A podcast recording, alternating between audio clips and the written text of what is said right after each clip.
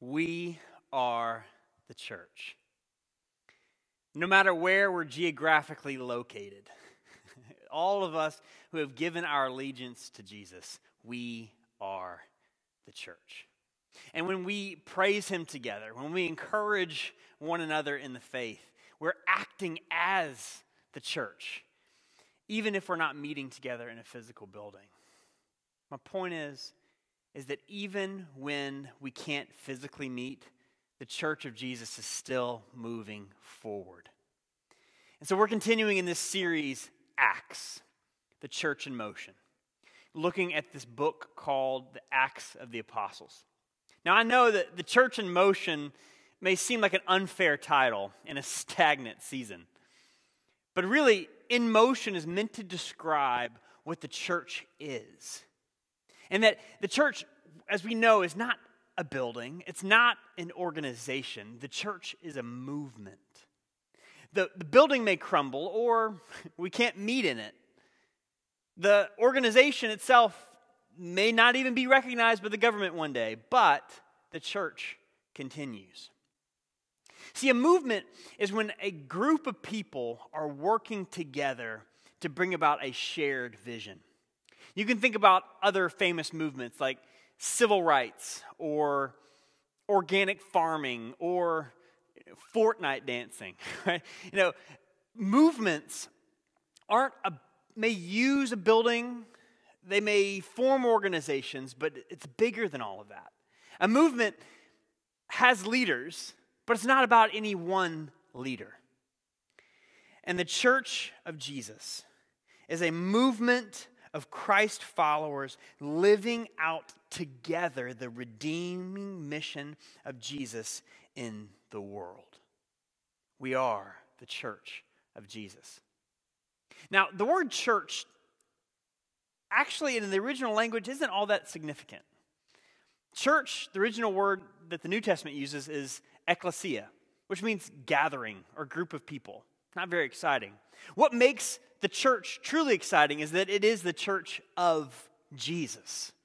And that we are a group of people telling the world who he is and worshiping him together. And this movement that we are all a part of together got its start 2,000 years ago, which we read about in just a moment in the book of Acts. But since 2,000 years ago. It has spanned across countless languages, nations, tribes, and people groups. And despite all the attempts to try to squelch it, it has only grown stronger. And this, my friends, this is what we get to be a part of together. This is our history. And so, for us here north of Boston, as we seek to love and to serve Jesus. We're a part of something that cannot be squelched. But why is it even relevant during this whole season to talk about what the church is or what it's not?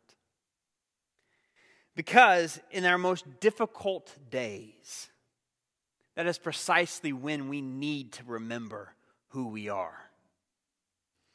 And all that brought to my mind if you've seen the movie Lion King, there's that scene in Lion King where Simba, the rightful king, knows he needs to go back to Pride Rock and win back the throne from his evil uncle Scar, but he's scared. And there's that one scene where the spirit of his father, Mufasa, shows up. And I'm going to try to do my best James Earl Jones impression here. And he comes to Simba and he says, Simba, Remember who you are. Remember. I thought that was pretty good. There's no one here to tell me if it wasn't good, so I'm going to assume it was good. But you get the point, right? Like, it is exactly in these anxious, uncertain, annoying, angry seasons. It is in those kind of seasons where we can tend to forget who, or better yet, whose we are. And so, what better time than to go back to the beginning when this movement called the Church of Jesus began to remember who we are and where we came from? And so we're going to be picking up from Acts chapter 2 together this morning. Acts was written by a doctor named Luke to give us an account of the early church. And Pastor Matt did a fantastic job breaking open chapter 1 for us last week, and we're going to be moving to chapter 2 this week. And just a reminder, we're going to be in Acts for a little while, but I encourage you to be reading it with us from home. So next week, we're going to still be in chapter 2. So between this week and next week, be reading 1 and 2 together. Read it through a couple times. Seek to understand it, dig in. Uh, but then after that, we'll be keeping on moving, be reading with us. And also a reminder as we dig into this sermon, we do have sermon notes that you can fill out in the app if that helps you to zoom in and to focus better. But Acts chapter 2, verse 1. And we have a lot of ground to cover today. And I want to give us the big picture. So I will be skipping a few verses here and there, but I'll be guiding you as we read it. So let's just start together at Acts chapter 2, verse 1. You can follow on the screen. When the day of Pentecost came, they were all together in one place. Suddenly, a sound like the blowing of a violent wind came from heaven and filled the whole house where they were sitting. They saw what happened to be tongues of fire that separated and came to rest on each of them. All of them were filled with the Holy Spirit and began to speak in other tongues as the Spirit enabled them. Now, there were staying in Jerusalem God fearing Jews from every nation under heaven. When they heard this sound, a crowd came together in bewilderment because each one heard their own language being spoken. Let's jump down to verse 14. Then Peter stood up with the eleven, raised his voice, and addressed the crowd Fellow Jews, and all of you who live in Jerusalem, let me explain this to you. Listen carefully to what I say. These people are not drunk as you suppose. It's only nine in the morning. No, this is what was spoken by the prophet Joel. In the last days, God says, I will pour out my spirit on all people. Your sons and daughters will prophesy. Your young men will see visions. Your old men will dream dreams. Even on my servants, both men and women, I will pour out my spirit in those days, and they will prophesy. I will show wonders in the heavens above and signs in the earth below blood and fire and billows of smoke. The sun will be turned to darkness and the moon to blood before the coming of the great and glorious day of the Lord. And everyone who calls on the name of the Lord will be saved. Fellow Israelites, listen to this. Jesus of Nazareth was a man accredited by God to you by miracles, wonders, and signs, which God did among you through him, as you yourselves know. This man was handed over to you by God's deliberate plan and foreknowledge. And you, with the help of wicked men, put him to death by nailing him to the cross. But God raised him from the dead, freeing him from the agony of death, because it was impossible for death to keep its hold on him. Now skip down to verse 37. When the people heard this, they were cut to the heart and said to Peter and the other apostles, Brothers, what shall we do? Peter replied, Repent and be baptized, every one of you, in the name of Jesus Christ for the forgiveness of your sins, and you will receive the gift of the Holy Spirit. The promise is for you and your children and for all who are far off, for all whom the Lord our God will call. With many other words, he warned them, and he pleaded with them Save yourselves from this corrupt generation. Those who accepted this message were baptized, and about 3,000 were added to their number that day. Let's pray, and then we're going to jump into this. Father God, open up our hearts, not just our minds, to receive what it is that you want to say directly to us. God, I pray that your word will come as a comfort, but also will come with conviction, that you will lead us closer toward your heart. And especially in this challenging season, show us who we are, or better yet, whose we are. In Jesus' mighty name, amen.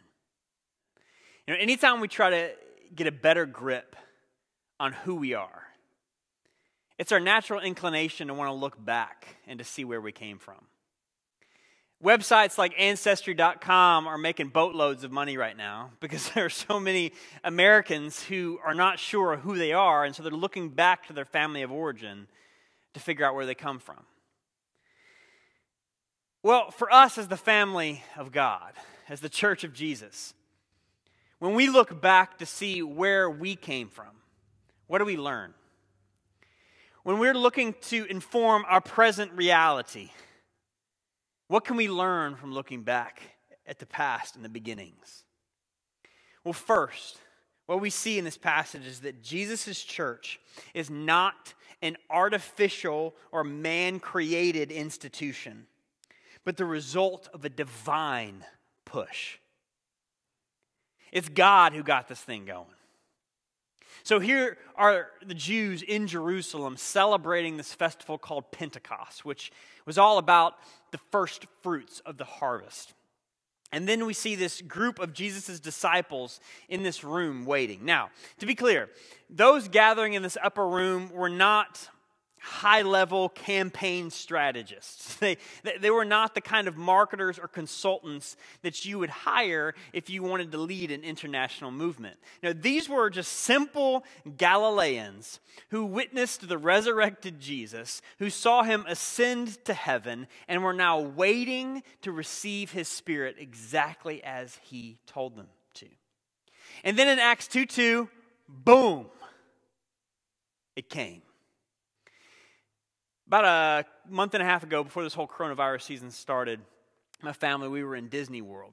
And there's a ride in Disney World called the Rock and Roller Coaster that goes from zero to 60 in less than three seconds. And if you've ever been on that ride, you know that feeling of just sitting and waiting and then boom! And I can imagine that's similar to what this experience was like when the Spirit of God finally came as promised. But I, I want us to see not just that the Spirit came, but it's significant how it came. And at first, it said it sounded like a mighty rushing wind, which I believe is God breathing life into his people. You know, there's a lot of crazy things going on here in the beginning. I'll add that. But anytime you see something going on in the New Testament that you don't quite understand, oftentimes it's a good rule of thumb to look back at the Old Testament to see are there any events that could help us understand what we're reading in the New Testament. And what we see in the Old Testament is this event in Ezekiel chapter 37, where God brings the prophet Ezekiel out to a valley of very lifeless, dry bones. And he says to Ezekiel, Command the four winds to come and breathe life into these bodies. And he does, and they come to life. And then God told Ezekiel after that, he said, in the same way, I will send my spirit upon my people. And so we see in Acts chapter 2 that God breathes life into this movement.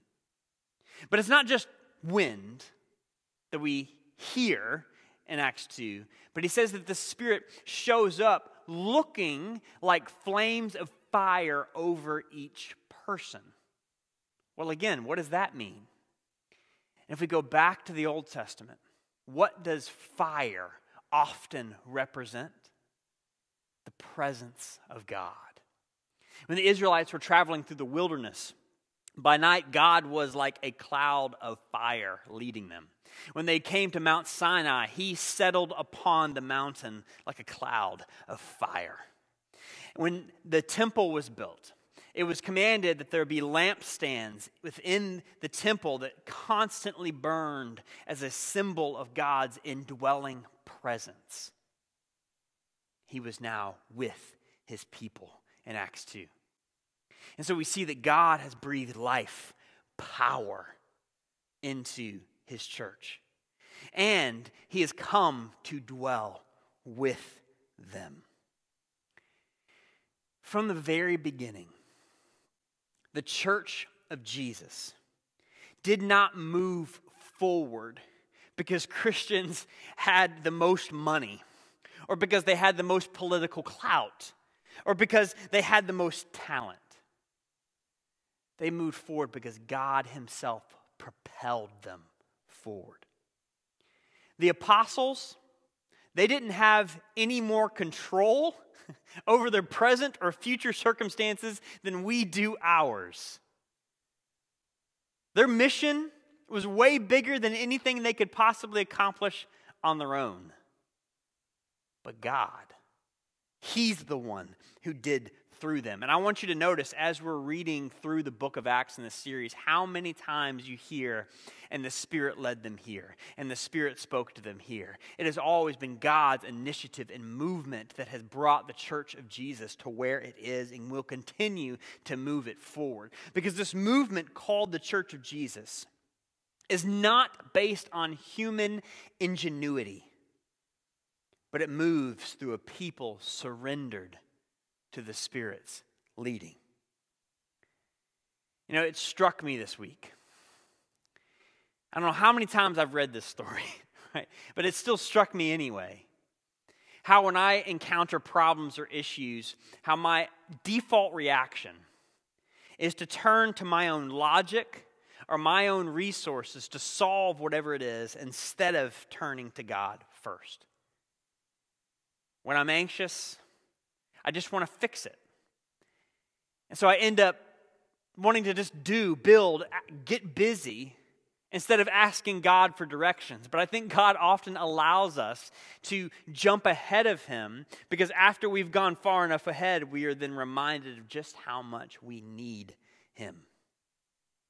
It's good to plan, to strategize, to go, to do, right? These things are good, but they can never be a substitute for prayerful discernment. It's sobering to think that as a church, we can generate a lot of activity. We can do a lot of really good things. But the power to change lives, which God ultimately wants to do through His church, is only the result of cultivating a posture of prayerful waiting, listening, and worship. Prayer may seem like a waste of time unless we believe that there's a God who actually hears our prayers and has the power and desire to work in the midst of it. You know, I don't think there has been a time at least in our generation, where collectively we felt more out of control, powerless, and uncertain of what the future may hold. Collectively. But what's interesting to me is that that's exactly where the apostles were they were emptied of all their attempts to try to get this thing started on their own. And that's exactly when the Holy Spirit fills them up and moves them. But what was the motivation behind God's push? God does bring about this initial push by his spirit, but but but but what is the passion behind this? We see in the story that the Holy Spirit pushes us into motion because of his loving desire to unite all people in himself. You always know when something is of the Holy Spirit. When it's God not only working in us, but now his desire to work through us toward others. God's Spirit yes, it wants to work within us, but it's a missional spirit. It's always leading us out. So we see Jerusalem was at Pentecost was mobbed with Jews from all types of nations and languages. And so God knew this was the perfect time to begin his international movement. And it said that after the fire rested on the heads of each of those waiting in that room, these sim- simple, backcountry speaking, Galileans all of a sudden had the ability to speak languages of the people from as far as present day Iran to northern Africa to Rome. Guys, I know we see a lot of barriers right now. We see a lot of walls. But do we realize that God is simply not bound by the same barriers that we are? And what is so significant about this experience?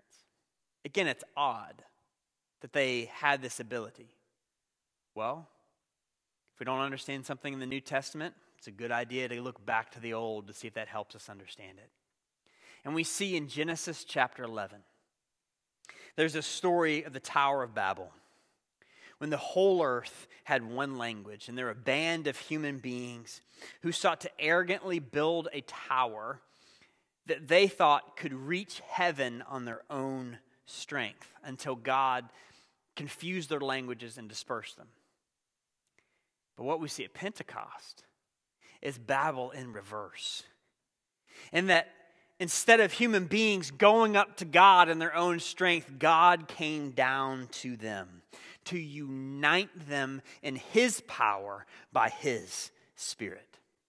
And see, when God moves, He didn't come to be a conquering power, but He came to speak an invitation of love to people of all nations. And as we see in this passage, yeah, it, it, this invitation is not just across the international community, but, but when Peter begins to quote the prophet Joel, he said, the, the Holy Spirit here, this is not just for men, but it's for women. It's not just for sons, it's for daughters. It's not just for the elderly, it's for the young. It's not just for the wealthy, he said, but it's also for the servants. It cuts across language, it cuts across gender, it cuts across generations, it cuts across social status. That Jesus died and became the sacrifice for the sins of all humanity and rose again from the dead to give life to everyone who would receive him. It was an invitation. And I think it's important at this point to, to recognize and to explain that the Holy Spirit is a person. The Holy Spirit is not a force like, like Star Wars, right? The Holy Spirit is the third person of the Trinity, co equal with God the Father and God the Son, and united with them in perfect, holy love. Why is that important? Because a force whether it be light or something else, it can be manipulated. A force isn't in relationship, a force is something that we can use as a tool. But the Holy Spirit is in perfect relationship. Now, I might get a little theologically nerdy for just a second, but I need you to, to, to lean in here because this is really important. The Holy Spirit is in perfect unity with God the Father and God the Son. And they have been working in concert with one another to ultimately God the Father send God the Son to, that he might give his life, that he might rise again by the power of the Father, that he might, and Jesus ascends to heaven, that he might send his very presence, the Holy Spirit, to dwell and breathe life into us, the church. And why is that so important? Because that even though we're isolated from one another right now, we have a holy bond with one another that we share as members of the church because the same spirit that lives within you is the same spirit who lives within me. We are not alone, but we are united with one another, with God the Father, God the Son, by His Spirit. That's meant to blow our minds that's meant to, to, to, to cause us just be in awe of what it is that God has done. It's absolutely amazing. But remember, the Holy Spirit, when it pushed the, spirit, the, the church out, and the motivation was love, what was, what was the end goal of all of that? Where was the Spirit ultimately leading them to go? Where was this movement going? Remember, the Holy Spirit is not just some teddy bear who exists for our own comfort. Is he the comforter? Yes. But the Spirit is also one who moves us out. And when God's Spirit moves in us, it is eventually to move through us. the Jerusalem crowds, they were captivated. Once they heard their language being spoken by these ragtag Galileans, all of a sudden this set the stage for Peter to give his most famous sermon. The Spirit had worked in Peter and was now about to work through him. Now, his whole sermon is a bit long for the time we have this morning, so I'm just going to try to break it down as simply as I can. Give you the high points, the cliff notes. And that Peter stands up and he says, Listen, this looks crazy, but as a matter of fact, this is a fulfillment of what God spoke through your prophet Joel. And then he said he would send the Spirit. And he said, and actually, this is in reaction to what God has already done through his son, Jesus of Nazareth. The same Jesus that you guys saw, witnessed his power, and you knew you saw him crucified. He said, Well, that was actually God's plan. And God raised him from the dead. And he is exalted at the right hand of the Father. And in fact, Peter says, We were witnesses of the resurrected Jesus. And that Jesus that the Old Testament spoke of over and over again. The Old Testament said there would be one who would come from the line of David. That was Jesus. And guess what? You guys crucified him. See, Peter was more interested in telling the truth than he was making sure he was being liked. That's for sure. But ultimately, when he laid all that out for them, and they realized that God sent Messiah was the very one that they rejected. The passage says they were cut to the heart. When they realized that God's one, the one they'd been waiting for, was this man, Jesus. Which left them with this fearful question to Peter like, well, what do we do? What hope do we have? And Peter's response to them and his response to all of us in, in our own need for God and our own rejection of God is the same. And it oozes with grace. And he says, Repent. What does repent mean? Turn the allegiance of your heart to Jesus. And then he said, Be baptized as an outward sign of the inner reorientation of your heart toward Jesus. And it says, as a result of your genuine heart change, he says, you'll be forgiven of your sin. And not only that, but you will receive the Holy Spirit, the very presence of God. All the endless activity to try to appease your own guilty conscience. Jesus his sacrifice was enough. All the, uh, the insatiable pursuit of satisfaction with things in this world. God has breathed his very life within you. And that day, 3,000 turned the allegiance of their heart to Jesus. And the fire of this Jesus movement was just getting started. And as we turn toward our day, I sincerely believe that the Spirit of God wants to move in this generation, but He is looking for hearts that are ready to receive Him. Do we still have the same Spirit living within us that they did? Yeah. Does this world still need the message of Jesus? Yes. Is it still God's desire that people come to know him? Absolutely.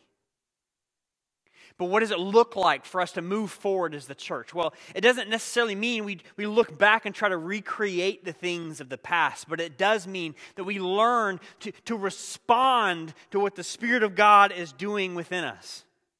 You know, it's fascinating to me that even though this season is not something we would wish upon anyone, it is an awful season, this pandemic, that even still, God has used this stay at home time. And that we as a church, we've had an opportunity to share the message of Jesus with more people outside these walls than we have ever since I have been here. That is through YouTube and through Facebook that we've had the chance to share this message of Jesus. that it's blown out of all the restrictions we've had on before. See, no walls can contain what God wants to do through his people. But if we are serious and we truly want Jesus to make a move by his Spirit in this generation, we do have to wrestle with two main questions. Number one, do we really believe God's Spirit is willing to work powerfully today? I had to confess this week to God and, and, and turn myself to Him, saying, God, I have not truly believed that you are as powerful as you say you are. Luke 11 13 tells us if we ask God, He will give us His Spirit. He will move through us. But what I've realized is how quickly I've grown content with things that I can accomplish in my own strength and the applause of human beings. And then at the end of the day, because people give it a clap, I assume, well, it must be good enough. And when I grow content thinking that I can do things on my own and that what we're doing is good enough, I was, ah, well, I'll just keep on getting busy and assume God is going to bless it. But when we look at this and we're reminded of just what God can do, and when His power begins to get a grip on us, does that not change our daily prayer to God? Come do what only you can do in our lives. This mission is not possible on our own. You have got to do it. And what I've noticed is that in our powerlessness, in our need, in our uncertainty, all of a sudden we've started praying those prayers more. Question number one do we really believe that God wants to work powerfully by His Spirit? But number two, do I want the Holy Spirit to be my Lord or my servant? Does that hit you like it hit me? uh, yeah, the Holy Spirit is a comforter. He is one who comes to comfort us. But do I also realize that that same Spirit has come to set us free from our allegiance to anything this world has to offer so that we can freely follow Him wherever He is leading us? Are we free to say yes to His leading, His agenda? Even though sometimes, yeah, it seems kind of scary because it may feel like a zero to 60 rock and roller coaster experience. Are we free? Or is our grip on our reputation, our pursuit of success, our security, our safety, or our stuff so tight that frankly we're not truly free to move with the Spirit of God as He leads? But to be the church in motion, am I free to truly follow? Am I asking God's Spirit to set me free that I may truly follow? And do I really believe that He is powerful and willing to work in our world as He says He is? The Spirit of God is on the move in this generation, looking for hearts that are ready to receive Him.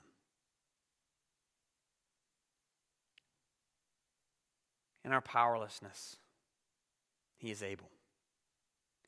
In our fear, our anxiety, our anger, our grief, he comes with freedom. In our loneliness, our isolation, He is with us. But I don't want us to be fooled. The Holy Spirit is never one to be tamed. You know, the Celtic Christians, they referred to the Holy Spirit as the wild goose, simply for that reason. He can't be tamed. But the goal is not to tame, the goal is to let the fire of God's Spirit burn within us so brightly that it begins to move out through us. And every time we say yes to his direction, it feeds that flame. I want to end with this quote from a famous Christian author, Os Guinness, who's speaking of this movement of the Church of Jesus. He says, The story of Christian Reformation, revival, and Renaissance underscores that the darkest hour is often just before dawn. So we should always be people of hope and prayer, not gloom and defeatism. God, the Holy Spirit, can turn the situation around in five minutes. The Spirit of God is on the move in this generation, looking for hearts ready to receive Him. Let's pray. God, I, for one, have been left so sobered when I look back to remember how the church began. But not just sobered, but equally challenged. God, realizing just how much I have settled for my own strength and what I can accomplish on my own, or what I can possibly control, or what I can move forward by my own talent, resources, or intelligence. But Father, I believe that you want to move us, your people, out beyond what we can accomplish on our own. And I believe that you want to do something within us once again that only you can accomplish by your Spirit. So I pray for our own hearts that you will set us free from any allegiance to this world, that you will turn our hearts to be completely and totally yours, and that you will increase our faith to believe that you can move here today, even in what seemed like the darkest of seasons. You are alive. May you breathe life. May you move once again. In Jesus' mighty name we pray.